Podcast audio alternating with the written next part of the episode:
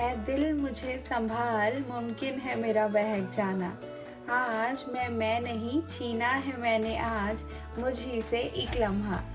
बरसों से था जो अधूरा, था एक खालीपन। आज मैंने भरा है थोड़ा। ए दिल मुझे संभाल, मुमकिन है मेरा बहक जाना। आज मैं बहुत खुश हूँ। वैसे being in the state of happiness is a choice but it comes naturally जब हम अपने सपनों और ख्वाहिशों को पूरा कर लेते हैं।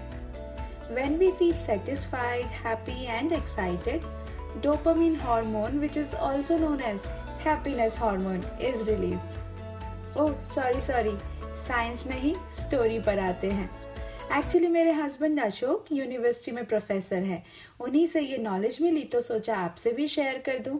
पर 40 इयर्स पहले जब मेरी शादी हुई, तब मैं खुश नहीं थी।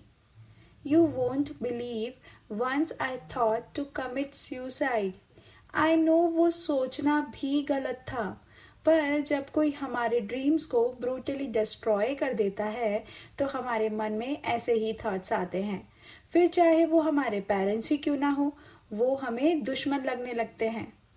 जानना चाहेंगे मेरे साथ क्या हुआ? Hi everyone, this is Shalini and you are listening to Old Fashioned Love Stories. तो चलिए सुनते हैं अनीता और अशोक की कहानी। छोटे शहर की लड़की होना और सिंगर बनने के सपने देखना बस इतना सा ही कसूर था मेरा। रेडियो पर मशहूर सिंगर्स को सुनती और बारीकियाँ सीखने की कोशिश करती। पर जब मैंने मेरी ये ख्वाहिश माँ पिताजी को बताई तो वो बहुत नाराज़ हुए और मेरी शादी के लिए अलायंस देखने लगे। 18 इयर्स की एज में मेरी शादी करवा दी गई। अशोक जी से मेरा रिश्ता जुड़ा। अशोक मेरे लिए बिल्कुल अजनबी थे। कुछ ही दिनों में मुझे एहसास हुआ। अशोक बहुत समझदार, सुलझे हुए और नेक दिल इंसान है। धीरे धीरे इनकी खूबियों से मुझे प्यार हो गया और मैंने अपने दिल में इन्हें सबसे इम्पोर्टेंट जगह दे दी। और कहीं ना कहीं अपने पेरेंट्स को भी माफ़ कर दिया था। मैंने अपनी ज़िंदगी से समझौता कर लिया था। आखिर बढ़ती उम्र के साथ जिद नहीं, समझौते ही करने पड़ते हैं। फिर फैमिली बच्चे, उनकी स्टडीज़ उनकी शादियाँ, इन सब में मैं खुद तो कहीं खोसी गई थी। कभी कभी फैमिली फ़ंक्शंस में गा लेती। अशोक को मेरा गाना बहुत अच्छा लगता। लास्ट वीक अशोक अचानक से बोले, चलो, जल्दी रेडी हो जाओ, हमें कहीं जाना है। बहुत पूछा कि कहाँ जाना है, पर कुछ ना बोले। बस मुस्कुराते रहे।